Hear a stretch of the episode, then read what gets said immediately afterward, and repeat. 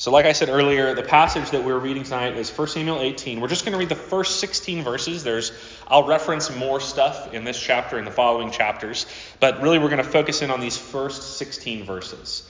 So, again, 1 Samuel 18, uh, starting in verse 1. I'm going to go ahead and read God's word, and then I'm going to pray for his blessing on it tonight. 1 Samuel 18, verse 1. As soon as he had finished speaking to Saul, the soul of Jonathan was knit to the soul of David. And Jonathan loved him as his own soul. And Saul took him that day and would not let him return to his father's house. Then Jonathan made a covenant with David because he loved him as his own soul. And Jonathan stripped himself of the robe that was on him and gave it to David and his armor, and even his sword and his bow and his belt. And David went out and was successful wherever Saul sent him, so that Saul set him over the men of war. And this was good in the sight of all the people, and also in the sight of Saul's servants. As they were coming home, when David returned from striking down the Philistine, the women came out from all the cities of Israel, singing and dancing, to meet Saul with tambourines and songs of joy, and with musical instruments. And the women sang to one another as they celebrated Saul has struck down his thousands, but David his ten thousands. And Saul was very angry, and this saying displeased him. He said, They have ascribed to David ten thousands, and to me they have ascribed thousands. What more can he have but the kingdom? And Saul eyed David from that day on. The next day, a harmful spirit from God rushed upon Saul, and he raved within his house while David was playing the lyre, as he did day by day. Saul had his spear in his hand, and Saul hurled the spear, for he thought to himself, I will pin David to the wall. But David evaded him twice. Saul was afraid of David because the Lord was with him, but had departed from Saul. So Saul removed him from his presence and made him a commander of a thousand. And he made and he went out and came in before the people. And David had success in all his undertakings, for the Lord was with him. And when Saul saw that he had great success, he stood in fearful awe of him. But all Israel and Judah loved David, for he went out and came in before them. Now, this is God's word. I'm going to pray and ask for his blessing on it. Lord God, we come to you this evening looking at this passage about these men who lived a long time ago.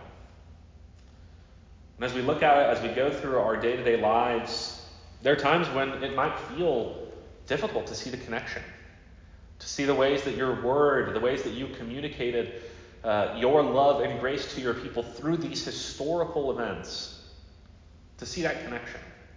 I pray that, Lord, as we, as we go about our day to day, as we go to class and study and deal with worries and anxieties and and fears and hopes and sins and, Lord, whatever else we might be going through, that you would show your grace to us. That you would help us to lean not upon our own understanding, but upon yours, O oh God. That we would see your word and understand the things that you want us to understand from it. I pray that you would send your Holy Spirit upon each of us. Lord, we can't understand these things on our own. We actually need your help. I pray that you would open our hearts, open our eyes to the things that you want us to know and to grasp and to understand from your word tonight. I pray especially for myself that you would give me strength and wisdom in the Holy Spirit, that you would send your Spirit to me to, to enable me to talk about these things in a way that is good and true and helpful and that will build these students up. Lord, we love you and we ask your blessing upon this word and upon this time in the name of your Son, Jesus. Amen.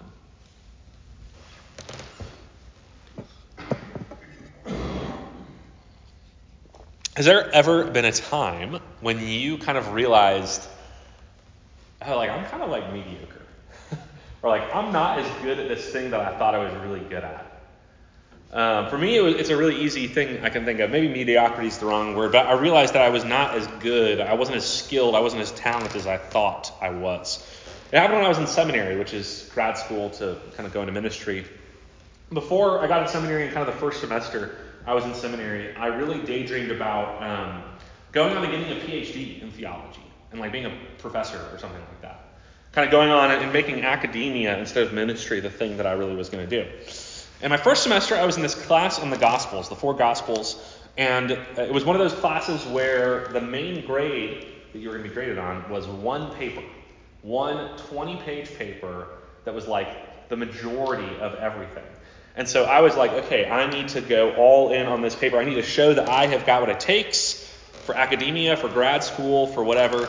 And more than that, there was also an award at my school. There's like this, uh, this, this sort of honors thing where uh, one paper from every class would get this special award, um, the best paper. And so I was like, I gotta get the get the best grade in the class. I'm gonna get that award. And so I worked harder on that assignment than I ever have on any assignment, any paper that I've ever done in my entire life. Like any school assignment from elementary up to high school, even into college, like this was it. This was the moment. This was like I, I, I put more hours into this paper than anything else. And once I got my paper back, I got a 99% on it. I was like, all right, I'm feeling pretty good.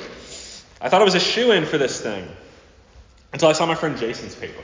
Jason uh, was a buddy of mine who I went to school with. We started at the same time, but he had gone to law school before he went to seminary and he like worked in law. I don't think he was a full-fledged lawyer, but he worked at like law firms and stuff, helping with uh, helping lawyers and doing stuff like that. And I looked over his paper, and he got 105. And I knew in that moment, like I'm like, man, I'm gonna be in the same class as Jason every single semester at this school. In that moment, I was like, I'm never going to try this hard again. I'm never going to do it. I'm never going to be skilled. I'm never going to be gifted enough to get a PhD. Like, this dude is built different. In all, in all seriousness. Like, I'm not saying that to like be self-deprecating or, you know, pile on myself. I just like, I wasn't built to do it. I just didn't.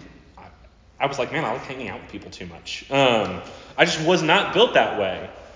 We see in this passage Saul and Jonathan experiencing something similar. They're both realizing, oh, I'm not as good at being a king, at doing the kingly stuff, as David is.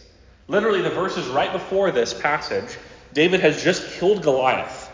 He's killed Goliath, the giant, and he's defeated the entire Philistine army with just a sling and some pebbles. He's not wearing armor.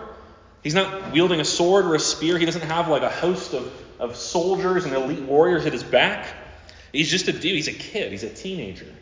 And he has just done this amazing, miraculous thing. Like, this is top tier kingly stuff. And Saul and, and Jonathan are looking at David and saying, I can never be as good as him. I can't perform that way. And maybe most importantly, they're both realizing God does not want me to be king in the way that he wants David to be. But they respond to it in very different ways. Their response is super interesting. Right? Saul and Jonathan are both, both seeing the extraordinariness of God working through David. But they respond very differently. And I want you all to see tonight that it, it has to do with what they are trusting with what the king of their lives is, the thing that they're looking to to be their hope, their, their, their identity, their righteousness, their, to make their lives matter. And from looking at both of their lives, I want you to see this ultimately that if Jesus is your king, if God is your king, that you can be confident about what God is doing in your life. If God is your king, if Jesus is the one who's on the throne of your heart, then you can be confident no matter what comes. No matter what difficulty, no matter what ways you might feel inadequate, Jesus is adequate enough for you. This confidence in God allows you to be humble, to receive whatever life throws at you with love towards others and humility and grace. And on the other side of things, right, like if your confidence is in yourself, it means that when times get tough, you're going to be looking for someone to blame. You're going to turn that on yourself, or you're going to turn it on some other people. There's two aspects of tonight, two responses that I want us to study. Two responses in this passage to what God is doing in David's life and, and how that relates to the people around him. Jonathan and Saul, right? So the first point is Jonathan's faithful humility. Jonathan's faithful humility is the first thing I want us to study. And the second is Saul's faithless anxiety. So Jonathan's faithful humility, Saul's faithless anxiety. First off, Jonathan's faithful humility. Um, these stories they happen less than 48 hours after the battle with David and Goliath. Like right away, these two things happen. We see in verse one, as soon as he had finished speaking to Saul, the soul of Jonathan was knit to the soul of David. Literally, uh, David is speaking in verse uh, in chapter 17. He's introducing himself to Saul on the battlefield after he strikes down Goliath. Right after that happens, David introduces himself to Saul. As soon as he had finished speaking, this Jonathan has this response to him. It's right away that this happens. Um, and Jonathan recognizes something about David. He recognizes that God is with him, and he loves him the soul of Jonathan is knit to the soul of David. They are friends from the bottom of their souls together. And Saul took him that day and would not let him to return to his father's house. It's not saying that, that Saul's like being mean and keeping him from his father's house. It's rather that, that Saul is Saul's hired him on to be on his personal staff, to be like his personal musician slash bodyguard. That's what that's what's happening here. Saul's like, no, you're, you're a hero. We got to have you as a part of my team. And then Jonathan made a covenant with David because he loved him as his own soul. Uh, just want to rewind a little bit, a little background to Jonathan. He's Saul's firstborn son. He's Saul's firstborn son, which means that he is the guy who's in line for the throne. You can call it the crown prince, you can call it the heir. He is the next guy who's supposed to take over after Saul. He's been trained for this.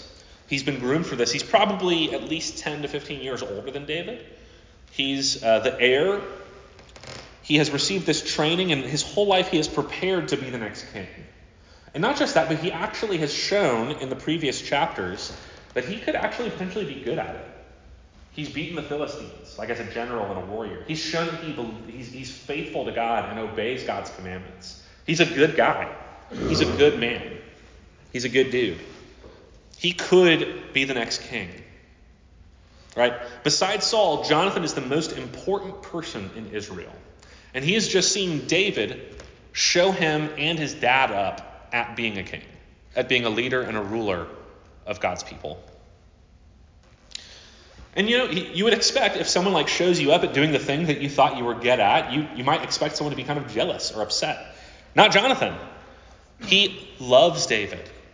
Right? The, David right now, in a sense, is the person who is the, the biggest threat to Jonathan.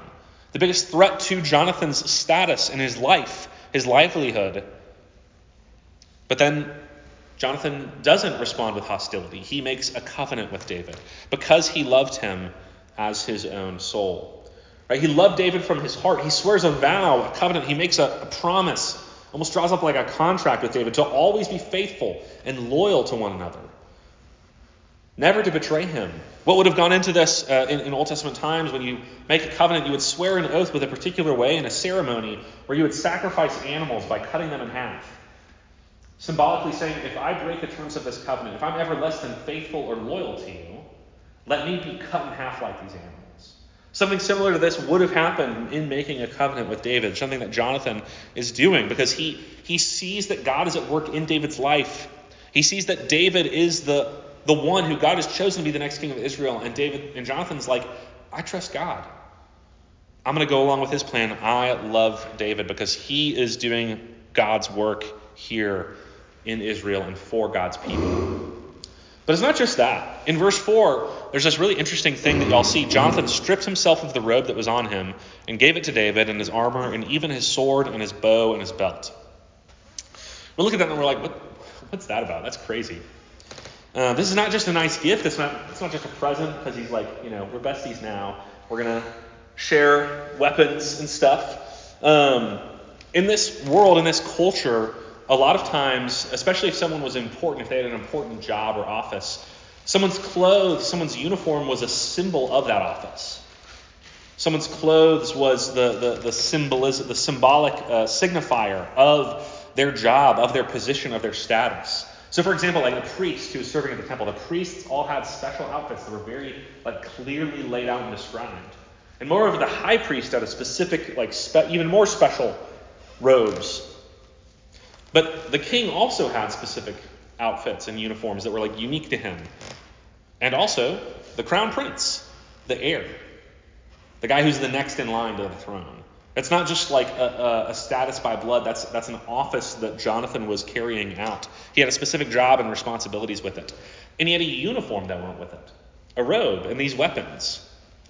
So Jonathan is not just giving David uh, some clothes, but he's taking off his symbol of royal authority and he's handing it over to David. What De- Jonathan is doing here is he is, do, like, with his actions, is communicating, you are going to be the next guy.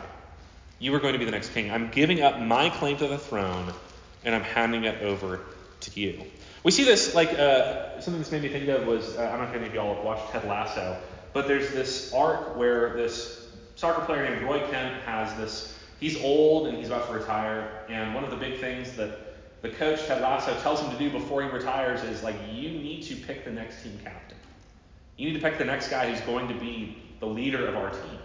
And he ends up deciding this guy, this, this character, this player named Isaac, and he hands over his captain's armband. And as soon as that happens, it's not just sort of a, a symbolic transition. Isaac is actually the captain once he has that armband in his hand and once he puts it on his arm. He becomes the captain with the responsibilities and the authority that the captain has. In a similar way, that's what's happening here. Right? Jonathan recognizes that God has chosen David and not him to be king next. Like, this is something that for decades Jonathan has wanted. This is something that for decades Jonathan has prepared to do, to be king. And he meets David and he sees God use him to defeat the Philistines, and he says, All right, like I said, here's my robe, here's my crown. You're going to be king. How could Jonathan do that?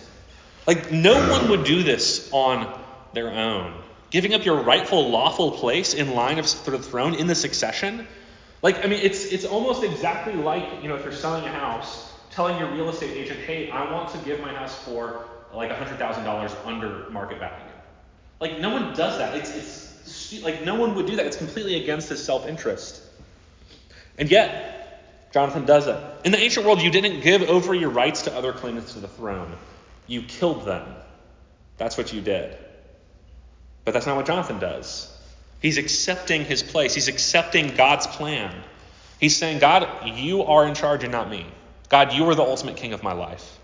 And so I'm going to let go of my rights. I'm going to let go of my desires.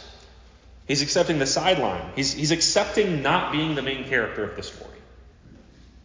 Right? The story is about David, not Jonathan, and Jonathan knows it. It also makes me think of uh, in, in the New Testament, there's a guy named John the Baptist who has this amazing ministry. Hundreds of people are going to him and listening to his preaching. He's baptizing them this awesome, successful, fruitful ministry. And then one day something happens. People start leaving his ministry. They start going to a different ministry.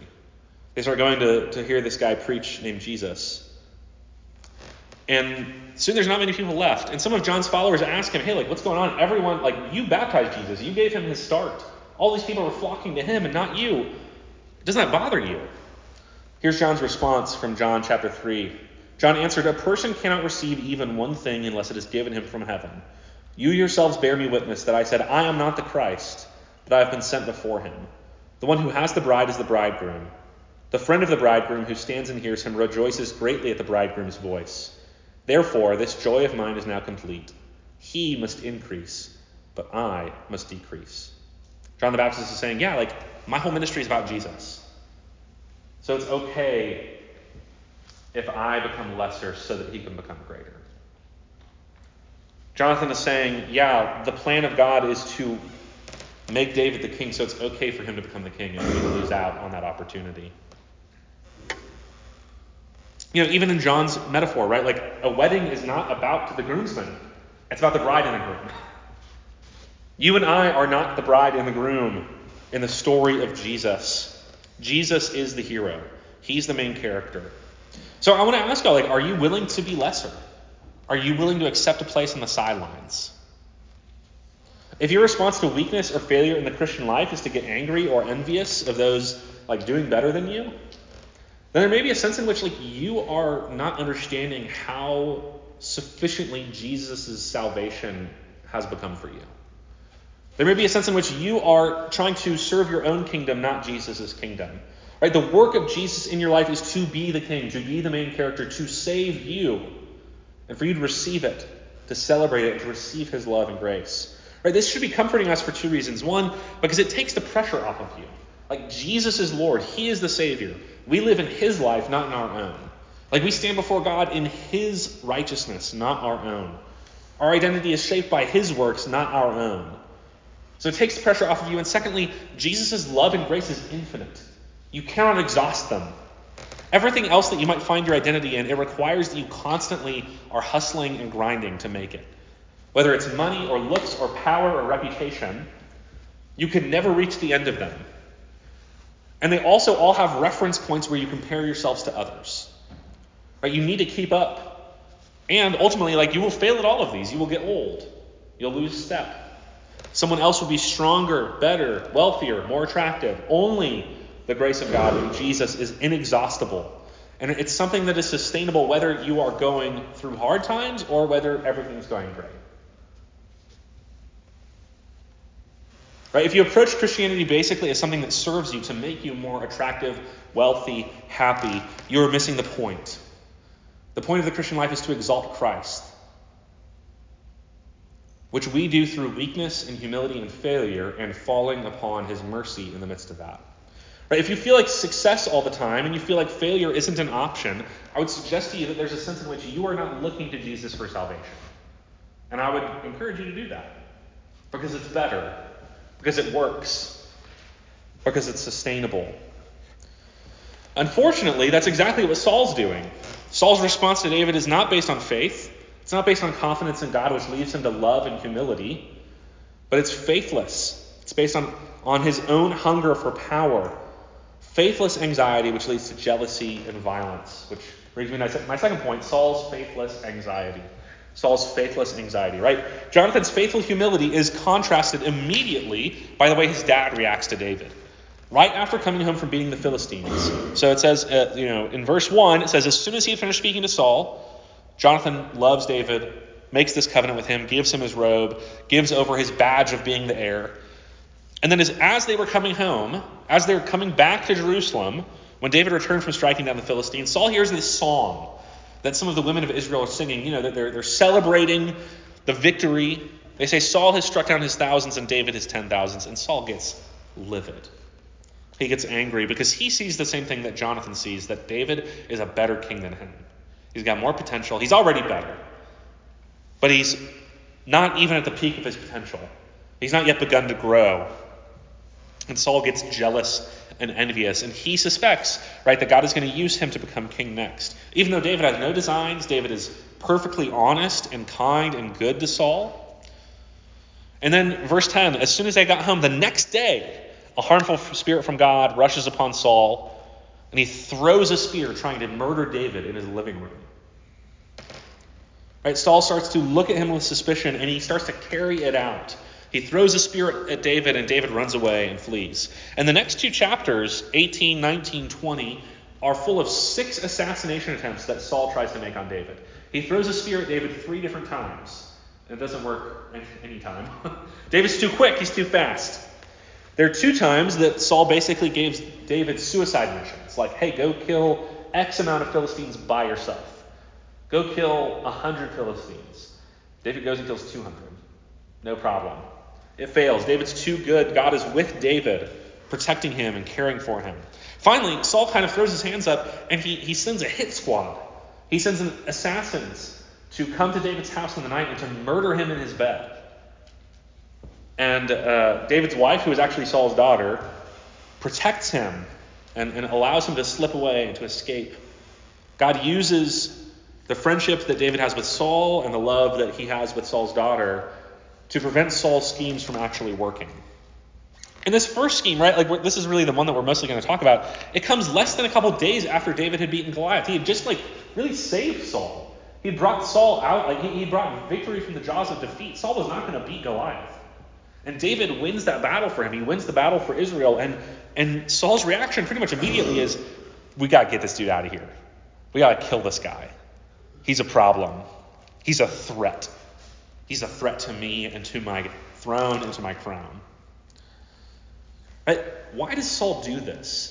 He recognizes that God is working through David. Like just as much as Jonathan does, Saul recognizes that God is making David the next king. And he hates it. He can't stand it. He sees God's work and he says, No, thank you. I want to stop it if I can.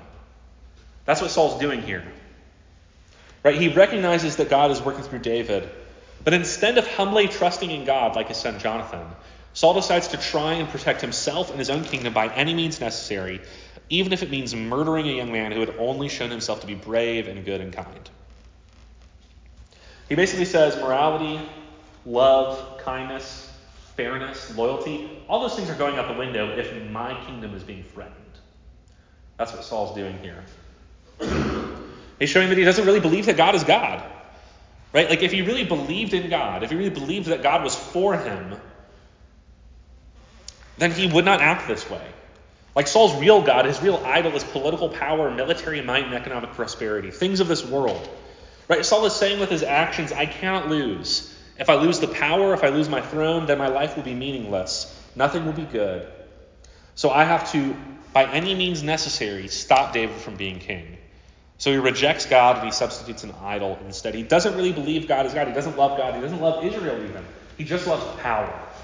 He loves himself. He's selfish. There's a movie that came out in the 80s called Amadeus. Most of y'all probably have not seen it, but it's a fictionalized story of two composers who lived in the 1700s. Wolfgang Amadeus Mozart, the movie is named for that. But the main character really is a guy named uh, Antonio Salieri, who was this Italian guy. Most, you know, I, I never heard of him before I watched this movie. This is one of those movies that, like, I, I did chorus in high school, and anytime that the teacher was gone, she would put on this movie or like The Music Man or like Remember the Titans. It's a weird combination, but uh, so I've seen like the first three quarters of this movie probably five or six times.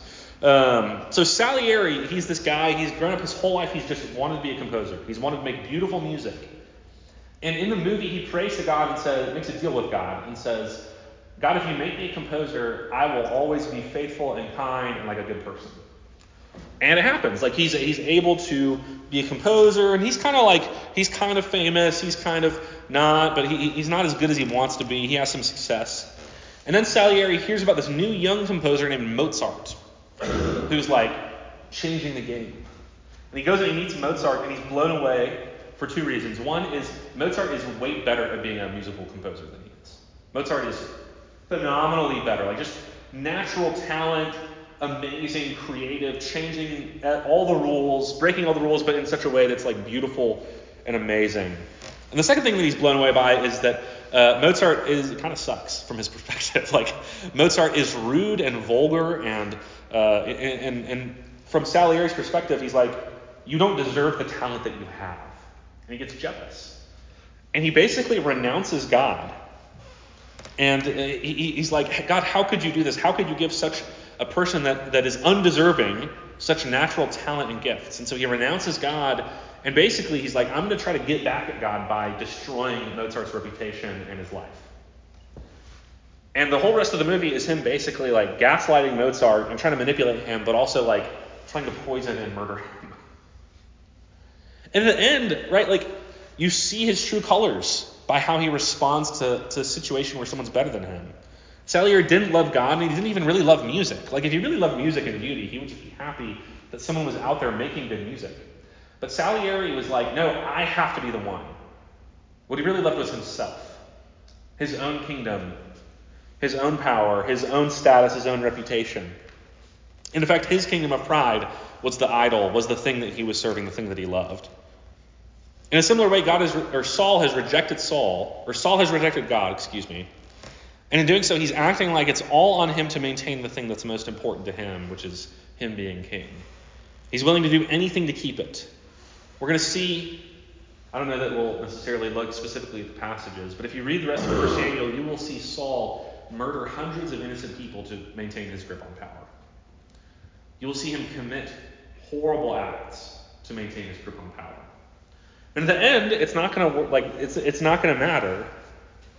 God is going to make David the king. Right? Saul just gets more and more wicked, all because he is too insecure and faithless to say, God, I trust you. It's okay if David is king instead of me. Like Jonathan. I mean, they're losing the same thing. It's crazy. Saul and Jonathan both stand to lose the exact same thing to David the throne, the kingship. Right? David had been kind and righteous and good to both of them. He had shown love and loyalty to both Saul and Jonathan. He had defeated Goliath for both of them. Like they were both there. They were both like the, the people who benefited from that victory. But one responds to David with love and humility, and the other one responds to David with jealousy and hatred. Why? I mean, you can answer that by what is the thing that they worshipped. Jonathan worships God, and so he knows that his salvation, his life is secure in God's hands. Saul worships himself and power, and so he feels like he has to do anything he can to maintain his grip on power and authority. And the same thing is true when someone encounters Jesus. Like people in the New Testament, when they encounter Jesus, they there's not a lot of like middle ground. Very few people are just kind of like neutral. They're either like, you were, you were God, or they try to kill him. In a similar way with us, we can respond to the things that God is doing in our lives with faithfulness and faithfulness and, and humility or faithlessness and insecurity.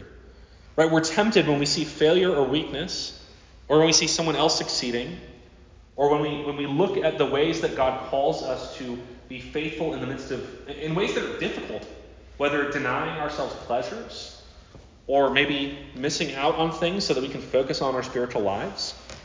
We're tempted to respond with resentment and envy and insecurity, seeking to, to hold on to the things of our lives and the things of our kingdom. Just, just in one, one kind of instance, think about worry and fear. Like, think about what, what worries you. What do you spend time worrying about, feeling anxious about, fretting about? What are you afraid of happening in your life? Are you worried because it's something worth worrying about? I'm not saying there's nothing, you know, that we shouldn't like think about and plan for and be wise about. But, you know, what, what are the things that worry you, that keep you up, that keep you from enjoying the blessings that God is giving you, that, that keep you from resting from your schoolwork and investing in spiritual things? What are the things that keep you up at night, that, that, that really are tearing you apart? Right? Are you worried about something that's worth worrying about, or are you worried about your own kingdom? Are you worried about trying to make your way and make your life apart from God? Are you worried about trying to find your life apart from the love of Jesus, which allows you to be humble and weak failures? Like the love of Jesus meets you where you are. The grace of God says this that you and I are not enough in ourselves. We're not the main characters of our lives. We need a Savior. And God sent Jesus for just this purpose. David's descendant, Jesus, who God sent to live a perfect life for you and me, to go to the cross and to die the death that we deserve to die.